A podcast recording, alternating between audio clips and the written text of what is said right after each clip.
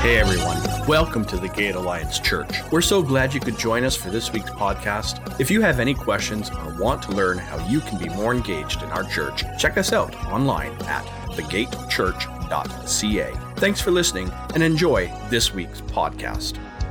Hey, it's good to hear you guys visiting. So good to see you in church today. I love the fall time. It's my favorite time of year. Do I have any witnesses to that? Anybody with me, your brothers and sisters? I love the fall, especially when I lived in the countryside. Uh, the colors up on Blue Mountain, when I especially lived there, was beautiful. And everybody would start their wood stoves and wood fireplaces, and the smell in the air was just so beautiful. But winter's coming. That's it kind of teases you, right? This is great, but winter's coming. I noticed that a lot of commercials now they're starting to show snow and saying, stop, stop, stop. Let's just continue to live this fall. Well, I, you know, I had, I had a crazy conversation with someone just before the service started today. Crazy. I was telling them that I, I a fellow I watch on uh, YouTube, his name's Titus. He's a young man, 31 years old. He lives a very simple life. In fact, he has adopted the Amish way of living, though he's not Amish. He's very simple, uh, doesn't have electricity, but he loves the Lord. And he loves, he talks about Jesus, and people around the world are being uh, just grabbing onto the message that he shares and his boldness and willingness. In fact, this week, the video I was watching him hitchhiking to Nashville, which was like three hours away from where he lives in another state because he felt God was saying, I want you to go there and just witness to people. So he did that and just like a street ministry, preaching. I was telling this crazy person at church that one thing about Titus, he goes barefoot in the summer, uh, barefoot on the on the highways and stores and the forests. And uh, this crazy person said, "Well, if you would preach barefoot today, I give you fifty bucks." Who who would be crazy enough in our church to make that kind of offer? Who comes to mind? yeah, Pete. So since my grandmother's dead, I'm going to do it for $50. If he comes true to his word, and the camera probably doesn't go down to the feet. Oh, you're the crazy person. Okay. Um, once it's done, I'll pay you after. No, no, no, no, no, no, no. That wasn't the deal. Okay. You took out 50 bucks, I'll give you 50 bucks. Okay. I'm gonna entrust Frank that when it's done, he can pay. No, no, no, no, no, no. I went, okay. Preacher, brother. Okay. Oh, my grandmother would be so upset right now. Uh, well, do you recognize the banner behind us? That's because four years ago, almost to the day, we did this series on Abide.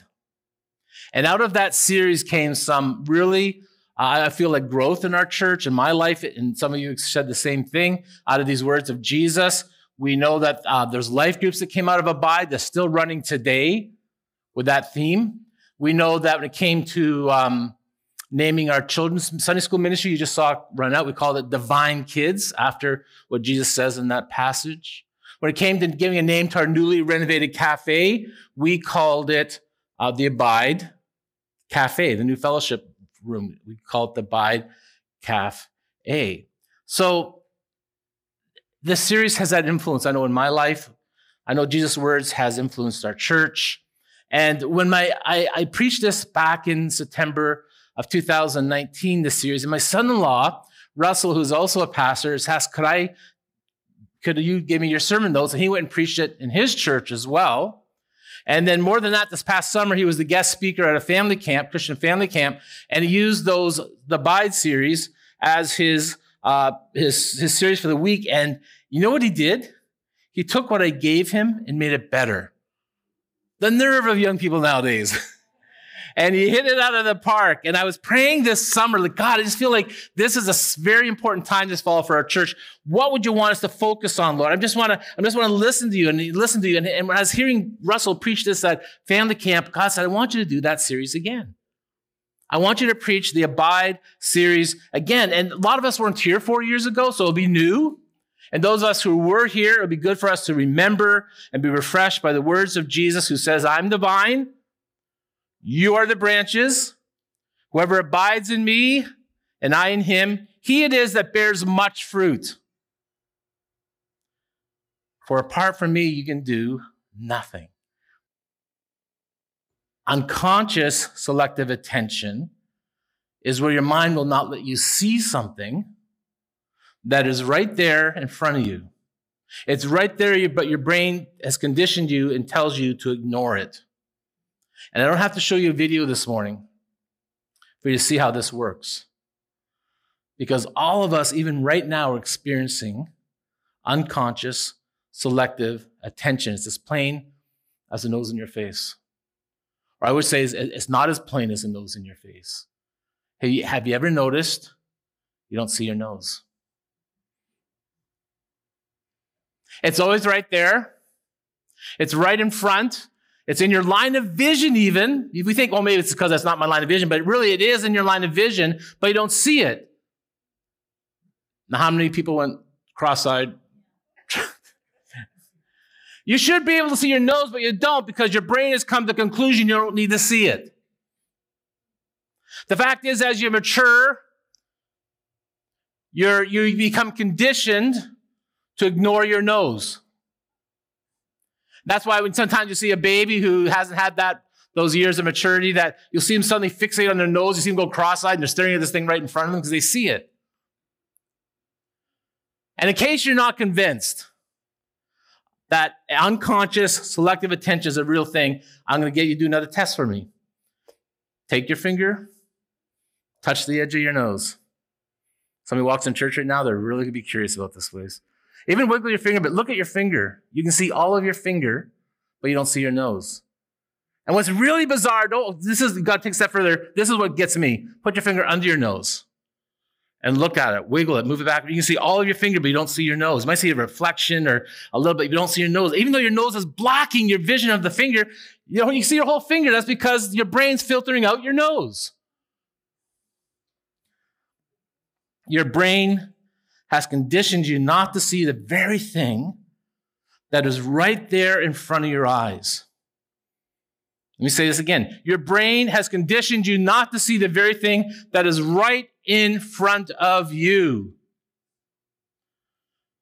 I'm telling you this in a Sunday sermon in church today because it's possible and it has happened it does happen that we become so conditioned by the world we live in and the God of this world, who is Satan, the Bible says, that we miss out on the spiritual truths which are right there in front of us.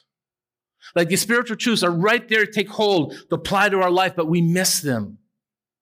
The God of this world, the, the enemy of your soul, will try to blind you from seeing and knowing something that's right there and exists and you're not nose blind, but you become spiritually blind. It's possible and it happens that we're so conditioned by the lies of the enemy. Our minds become so conditioned by the philosophies of this broken world, we miss out on what Jesus wants us to see and know when it's right there, right there. And blinded spiritual eyes, of course, lead to a hardening spiritual heart. Listen to what Jesus says. This is why we, we use the Bible, because none of us have the authority to talk apart from the Word of God. And God Himself, Jesus Himself, quoting from the book of Isaiah, says this For the hearts of these people are hardened, and their hearts cannot hear, their ears cannot hear, and they have closed their eyes so their eyes cannot see, and their ears cannot hear, and their hearts cannot understand. They cannot turn to me and let me heal them. And we need to be healed by Jesus. We need this healing that Jesus offers us. I'm not just talking about physical healing. He does that. But the main purpose was not to come to phys- uh, heal us physically, but to heal us spiritually. That's because each one of us have sinned, which has separated us from God. And what sin allows is that we live our life today and forever apart from God. And if sin remains in me, I will not know God today and the abundant life he would want to give, and I will certainly not know him in eternity, which I so much want to know and experience. And for most of us, we've heard this message over and over and over again, numerous times, and yet we would say, Nothing has really changed in my life. We've been conditioned to ignore the words of God. Why? Because, well, after 20 years, 30 years, 40 years, 50 years, 60, 70, 80, should I go on? Of the world and your enemy conditioning your mind to ignore the truth, you don't see it. You can hear it, but you ignore it. You believe lies of the enemy. It's kind of like when Satan challenged Eve in the garden. He said, Did God really say you must not eat from any of the trees in the garden? It's like, did God really say that? And he starts creating doubt. You begin to doubt the teaching of the Lord. And this is why Jesus called Satan the father of lies and the murderer. He wants to take you down. Jesus says this about Satan he was a murderer from the beginning. He has always hated the truth because there's no truth in him. When he lies, it's consistent with his character, for he is a liar and the father of lies. And Jesus is not speaking about some mythological character. He isn't speaking in metaphorical terms. He's speaking about one who exists, one who really tempted him in the wilderness. One, he said, Get behind me, Satan. He's talking about a real person who is a murderer, a liar, and wants you not to know the truth. He hates the truth. And Jesus says, the truth about God and, and sin and the forgiveness, that will set you free. Some of us might be honest with ourselves and say and admit, man, I don't feel free today. Because I'm not living the spiritual truth of Jesus in my life. There is sin, there is apathy, there is blindness to what is real and true. And if this doesn't change, I fear I'm going to miss out all that God has for me. It's you know, I think the greatest regret is to come to the end of your life and realize it was right there. And worse for some of us, I heard it. I heard it. I heard it and I did nothing and it didn't and now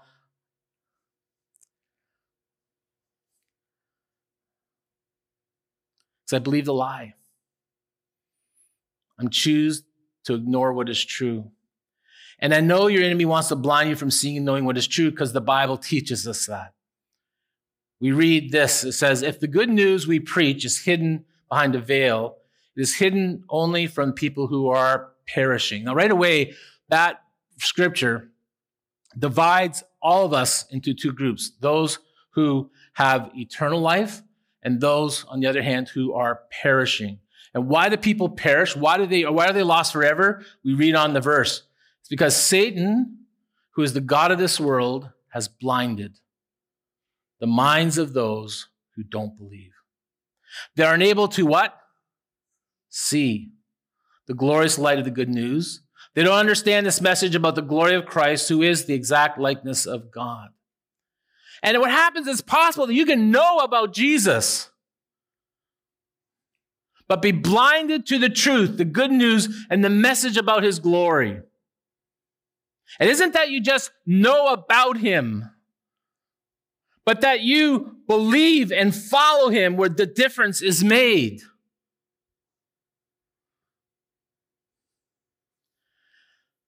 Down a couple of houses from where I grew up in Owen Sound was a little guy maybe three years old, named Stevie Wilson. And Stevie used to come up and visit us quite often. And uh, Stevie went through this season every kid goes through. We ask the question, why? Everything goes like, why? Why? Kind of annoying. And I one day, I think maybe I was about 10 years old, nine years old, I remember vacuuming the living room carpet in our home, and Stevie shows up. Goes, Why are you vacuuming the carpet? Because the carpet is dirty, Stevie. Why? Because, Stevie, people come into the living room with muddy shoes and drop crumbs onto the carpet. Why?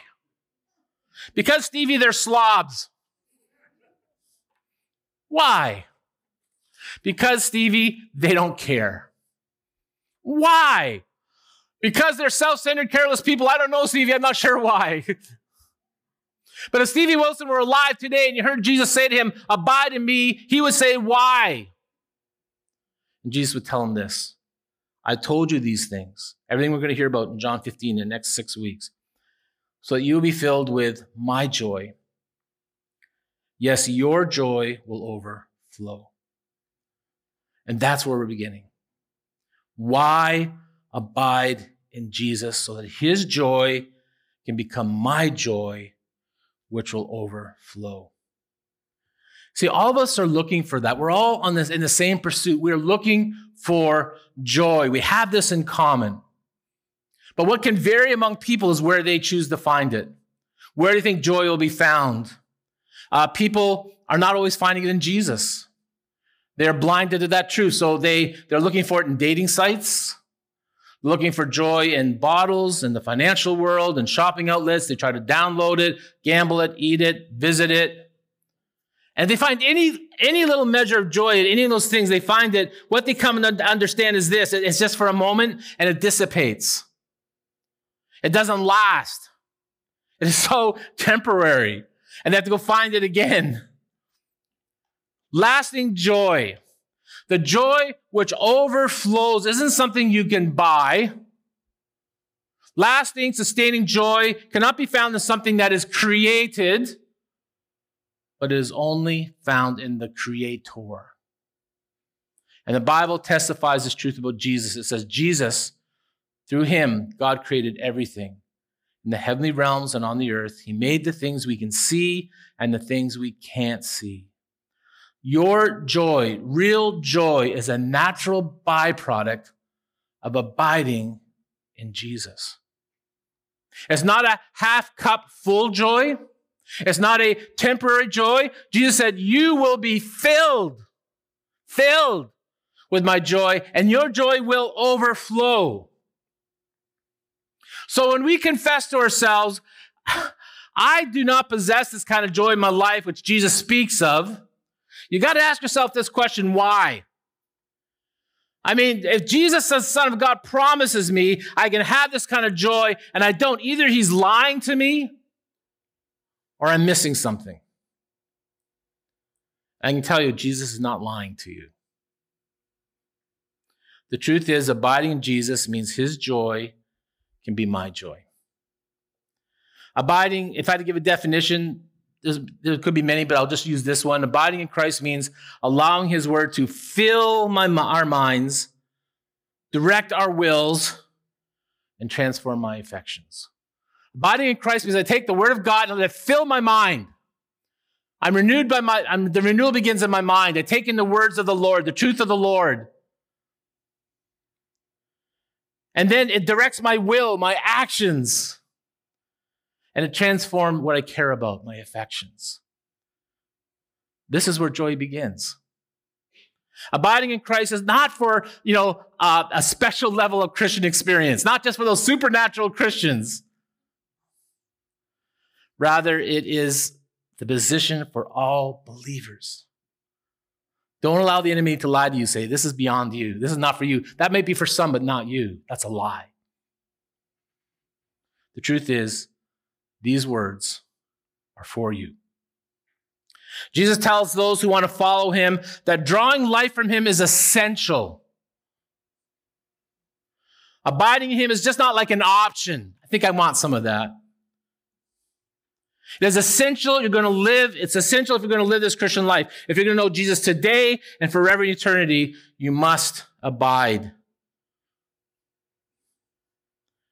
To help us understand that truth, Jesus uses this picture of the branches and the vine. He says, Abide in me and I in you. And then he says what this looks like. As a branch cannot bear fruit by itself, unless you abide in the vine, me, neither can you unless you abide in me.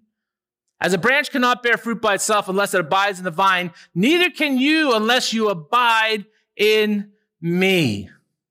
And when you abide in Jesus, his joy becomes your joy. It's a natural byproduct. But to receive that from him, you must be connected. You must abide. You must take in his word. Let it change you, renew your mind and, and your will and your affections. Jesus says, I've told you these things so that you will be filled with my joy. Yes, your joy will overflow. Now, you notice here that Jesus did not say, You'll always be happy in this world. Happiness is different than joy. Happiness is what happens to you, joy is what is produced in you. Happiness is what happens to you, joy is what is produced in you. Happiness largely seems to be dependent upon the circumstances in our life. If you've lived long enough to understand the words that I'm saying, then you probably already know this that life circumstances are not always good. Sin has not only affected our life, it's affected the world we live in. This is why we will offer, I'll often refer to this place as a broken world. God did not create the world where there's natural disasters, sickness, and death. It's broken. Sin has broken it. These things came with sin. And in a broken world, the circumstances of life are that like of a roller coaster, right? They are constantly changing from up and down. We rise and we fall. And as our circumstances rise and fall are good and bad, so does our level of happiness because we're connecting them to what's happening to us. And somehow then happiness seems to evade us. Oh, there's good times, but then oh, there's those valleys. Jesus wants us to have something deeper and more sustainable than happiness, which is dependent upon circumstances. He wants us to have his joy, he says. His joy is not dependent upon what is happening around you, but what's happening in you. I can take a vine and put in the greatest of circumstances. Here's the sun, here's the water, here's earth, here vine and it will not produce any fruit because it's not connected, or so, sorry, the branch. The branch will not produce any fruit because it's not connected to the vine. The vine gives us all the nutrients that it needs to thrive and live and produce fruit. It's not enough I just put it in the right circumstances. The branch has to be connected to the vine. Uh, recently, I was mentioning I do watch um, some YouTube or television streaming shows of, of people. And uh, recently, not the one I was referring to earlier, but recently I've watched on YouTube and a streaming service a couple of people, and I've come to admire them for their attitude. I, they, I really sense there's something about them which is attractive and they're not actors. They're just real people like you and I who work hard. At, they have good work ethic. They're passionate about what they do and they've gained some success by doing it. But what speaks loudest to me about these people is that they have this joy, this enthusiasm, which is like, wow, that's different than what I see other places.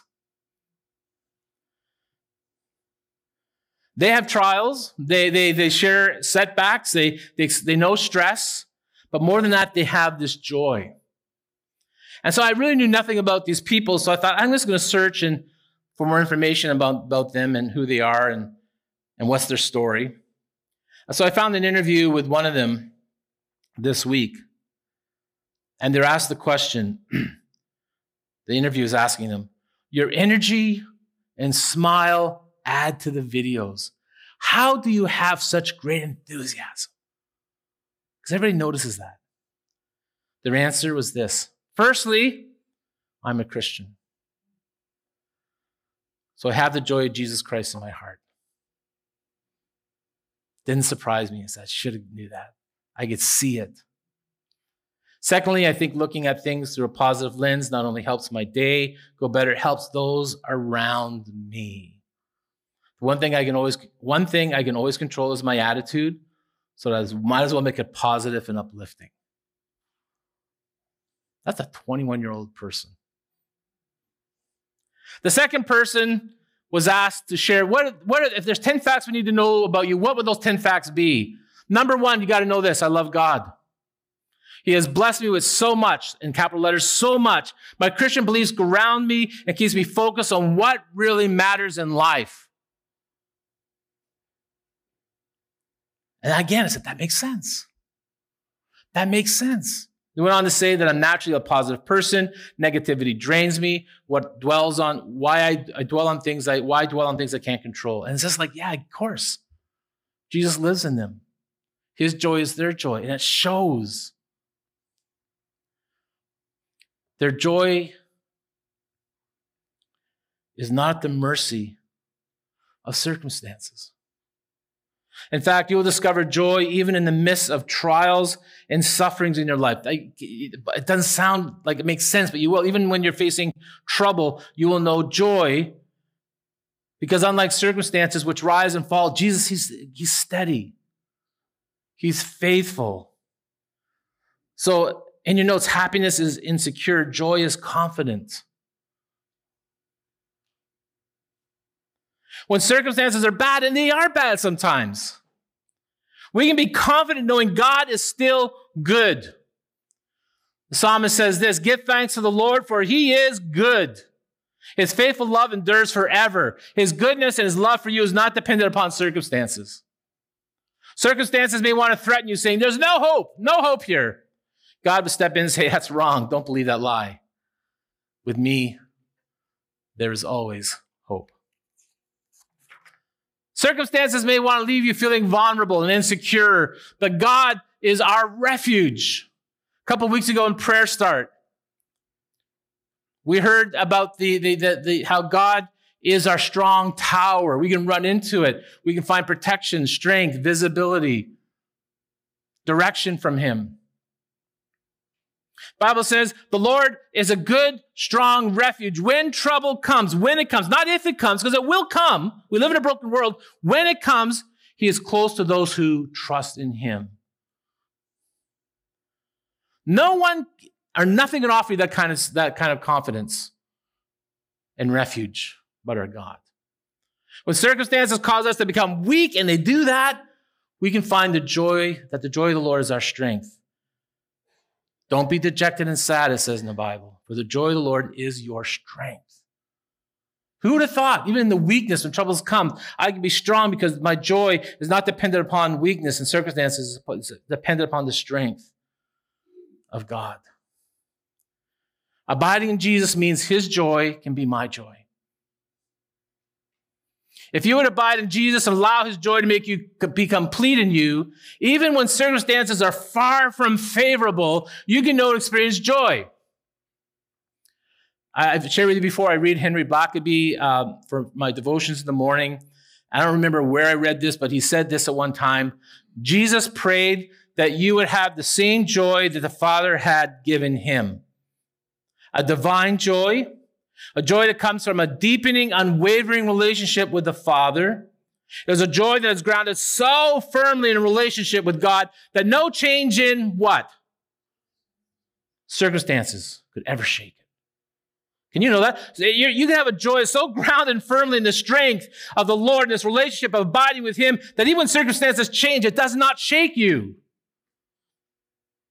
This is the kind of joy Christ is praying will be in you. And I believe you want that and you need that. Throughout the Bible, we come across the Bible's so true and honest, and it, and it lets us on. It, tell, it talks about the, you know, the worst of circumstances that one can face. But in those circumstances, there's always this promise God says, I'll be with you, I will sustain you. And Isaiah, you know this one, I love it. it says, When you go through deep waters, I will be with you. When you go through rivers of difficulty, anybody ever had experienced difficulty? You will not drown. When you walk through the fire of oppression, you will not be burned up. The flames will not consume you. We know Psalm 23, I think it's verse 4 says, Even though I walk through the darkest valley, the lowest of that roller coaster, where it's dark and lonely, I will not fear no evil. Why? Because you are with me. Even there, your rod and staff, they comfort me.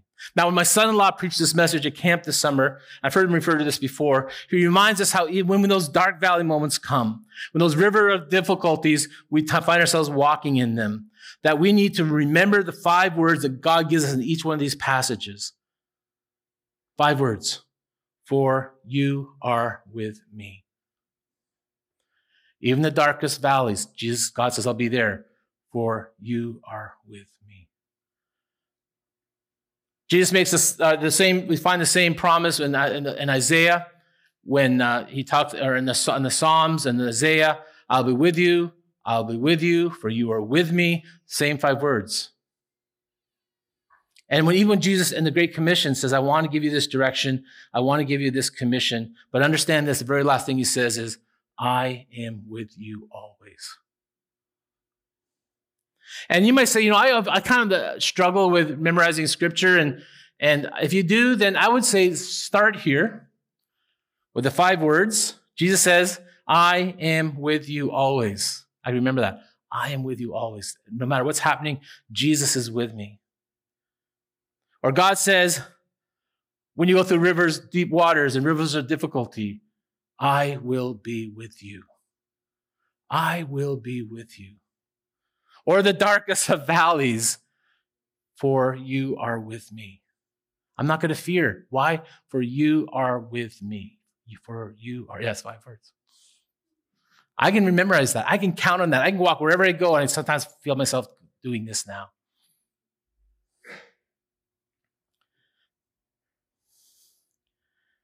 When trials come, you can know these truths. Understand clearly this morning God does not promise to remove you from difficult circumstances. They are going to come. I'm not going to try to come up here and say, become a Christian, you'll never have problems. But He unequivocally promises to be with you and see you through them. No one else can give that promise and fulfill it. And because he is with you, you can have joy even when circumstances are threatening you, because joy is not the absence of problems, but the presence of God. And God's not shakable. So when circumstances are shakable, and, you're, and you're, that's what you're turning your happiness on, you're going to be shakable. You're going to be up and down like a yo-yo. But when you when you find the joy that God produces in you, that comes from promise that if you abide in me and I abide in you, you, my joy will be your joy. You will not be shaken. God is bigger than my problems. One of the most deepest theological statements I ever heard was given by a young man. His name was Junior Asparagus. And if you had kids, when I had kids, you probably were a fan of Veggie Tales. And I liked Larry Boy, he was my favorite, but it was Junior Asparagus, Asparagus who made this profound statement God is bigger than the boogeyman. God is bigger than the boogeyman. This is how I'll say it to you God always has a plan to rescue you. Always has a plan to rescue you. The worst thing this world can do to me is kill me. One day it will. Because there's sickness in this world, because of sin, because there's accidents. One day it will, but get, you know what's going to happen? God's going to rescue me in that moment and take me to live with Him. That plan is called heaven. And I can tell you, there's no one in heaven complaining about that, that plan right now. So when trouble comes, and it does, like the psalmist, I ask myself, why am I discouraged? Like, have I forgotten? Why am I so sad? Do I forget? I will put my hope in God. I'll praise Him again, my Savior and my God. So I want to know is He your Savior today? Why am I so discouraged? Why is my heart so sad? I'll put my hope in God. I'll praise Him again and again. Is that slide up there? Do we have that one? Did I forget that one? Number 26.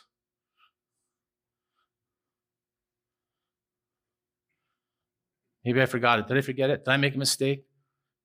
Yet I'm not unshakable. My joy is still there. Abiding in Jesus means his joy can be your joy. And now, this is what I want to close with today. It's in your notes. I'm going to put it up on the screen. Know yourself. So, this is the questions I want you to ponder. We're going to close in prayer in a moment. I want you to ask yourself these questions or take your sermon notes home with you. Get alone. Happiness is not what happens to you, joy is what is produced in you. Do you tend to focus on your circumstances? Are you allowing that to be the controller and the author of your um, who like what happens to you? What do you find yourself often putting in this fill in the blank? I'd be happy if occurs. If this happens, then I'll be happy. secondly, happiness is insecure, joy is confident. Do you find it easy to be filled with joy? Why and why not? Do you feel anchored in your faith or do you feel adrift? Here's a question What do you need to surrender to God Because you probably know. I, I, mean, there's this thing between you and I, God, that I don't want to give up. And you're telling me about it. You're speaking to me about it. And I really like it. And I um, kind of will do like 90 things, but these last, this last 99 things, this last thing, I just didn't want to give up. And I want to ask you, would you be willing to surrender God, that to God, and trust Him? Trust Him. Abide in Him. Let Him abide in you. Do you believe that God loves you? That He's consistent? That He fulfills the promises we've heard today and many more? Do you believe that? Not just knowing about it, do you believe that? Let's stand as we close in prayer.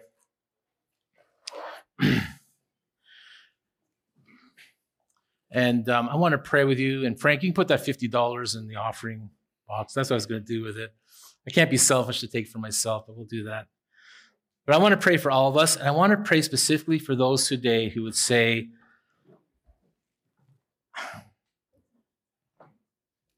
I so much want the joy of Christ to abide in me. I want his joy to be my joy, and you know it. And what I'm going to ask you to do is very bold, but amazing. I'm going to ask you just to come to the front. I'm going to pray for everybody, but I'm going to pray specifically for you because you're willing to admit and be honest. I hear Jesus' words, and I do not want to be blinded to them. And I want to be prayed for today specifically that I will follow. So just take a moment. If you would come forward, I know that's a big ask. It's not really. It's like what? 30 steps. Come step forward and we'll pray together.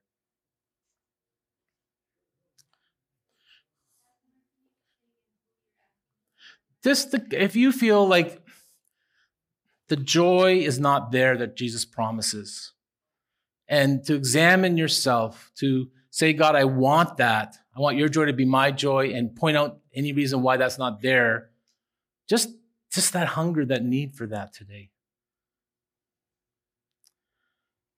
So, Father, thank you for your truth, and your truth does set us free. I'll be the first one to confess that I put myself in prisons because of sin, because ignoring your truth, and it's not a great place to live. I would confess to you today, Lord, that I've allowed circumstances to determine my level of happiness instead of uh, depending on your joy, which does not change. The world can influence me, but it does not define me. Your joy, your strength, your power defines me today. And Lord, we just want to respond to you, saying, I trust you. I want to know you. I want your word to fill me. I want it to transform me, that I would have joy.